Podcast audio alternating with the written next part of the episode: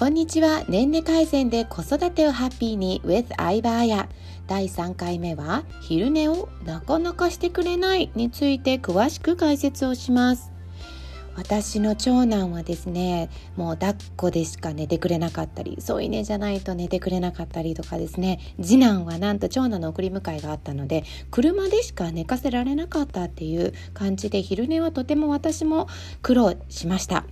まずよっつの大きな理由があるんですね。睡眠環境が整っていないのがひとつ、ふたつめが年齢ルーティンがないこと、みっつめが活動時間が長すぎる、そしてよっつめはなんと活動時間が短すぎるっていうのがあるんです。ではひとつずつ解説をしていきたいなっていうふうに思います。まず睡眠環境が整っていないことなんですけれども、睡眠環境には光、音、室温をですね、ちょっときちんとあの確認をしていただきたいですね。まず光なんですけれども、光が部屋に入ってきていると、まあ、なかなか寝つけないんですよ。なぜかというと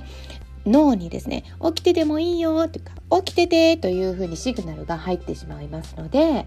なかなか寝てくれないというか、眠いのに寝れないっていうふうになってしまうので、もし光が入ってきてるっていう場合は暗くしてみてください。またあと音ですよね。なんか車の音がしていたりとか、救急車の音だったりとか、電車の音だったりとか、ね、キッチンで何かやってる音だったりとかがある場合は、それに邪魔されて刺激があって寝てくれないってことがありますので、そういう時にはぐっすりノイズ、まあ、ホワイトノイズだったりブラウンノイズだったり、小川にのせせらぎの音だったり、波の音だったり、何かその音消しになるものを使っていただければなというふうに思います。あとは室温ですね。暑すぎるとなかなか寝てくれないと思いますので、涼しくしてあげることが大事です。ギャンギャン泣いている場合はですね、もうそれだけで体温がどんどん上がってきてしまいますので、少し窓を開けて涼しい空気を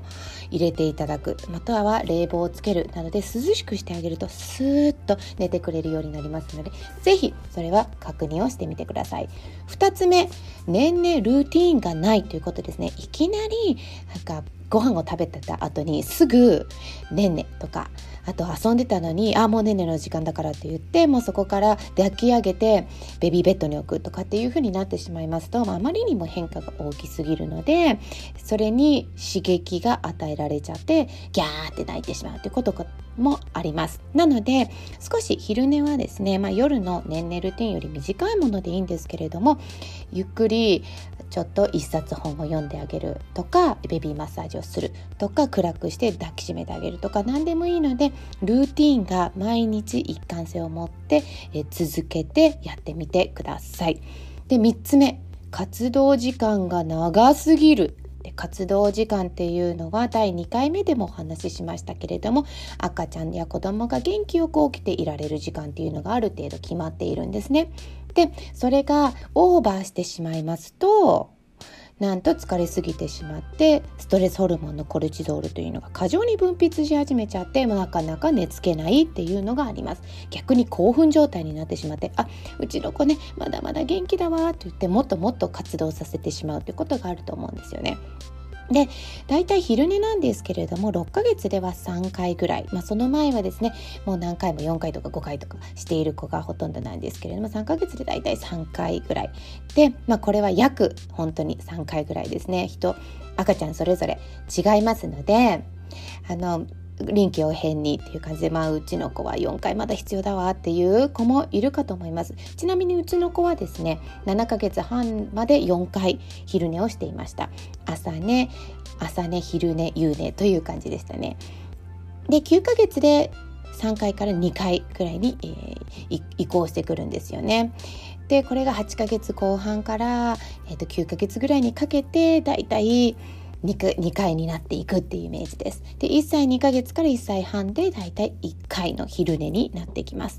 で、さんさいからごさいの間で昼寝がなくなっていくという感じなので、まあ、その起きていられる時間っていうのを確認しながら、疲れすぎる前に寝かしてあげるということが大事です。あとよっつめなんですけれども、活動時間が短すぎるっていうのもあるんですね。たまにあるんですけれども、ね、にかげつまえぐらいに個別相談とかに来てですね、あ、いや活動時間がこうですよっていうふうに伝えているのに、にかげつごにまだその同じ月齢の活動時間を使ってたりするんですよ。だからいやそれはまだもうねはちかげつなのでごかげつの活動時間を見てても寝てくれないですよっていうことがあるので、その活動時間っていうのをぜひえ月齢が変わるとともにですね確認していただければなっていうふうに思います。あとは活動量も大事になってきますので、疲れてないということとかもあると思うんですよね。だから例えば雨の日でずっと家にいましたっていう場合は、まあ、少し活動時間を長くしても大丈夫ですよっていうふうに伝えています、ね、それより例えばすごいいっぱいもう、あのー、活動した公園に行きましたとか、あとは、えっと、水泳のレッスンに行きましたとかっていう場合は疲れすぎてしまうということもありえるので、活動時間を短くしてくださいっていうふうにあの伝えておりますので、まあ、臨機応変に対応していただければなっていうふうに思います。ではこちらで今回の昼寝をなかなかしてくれない時の解説を終了させていただきます。また次回皆さんお会いしましょう。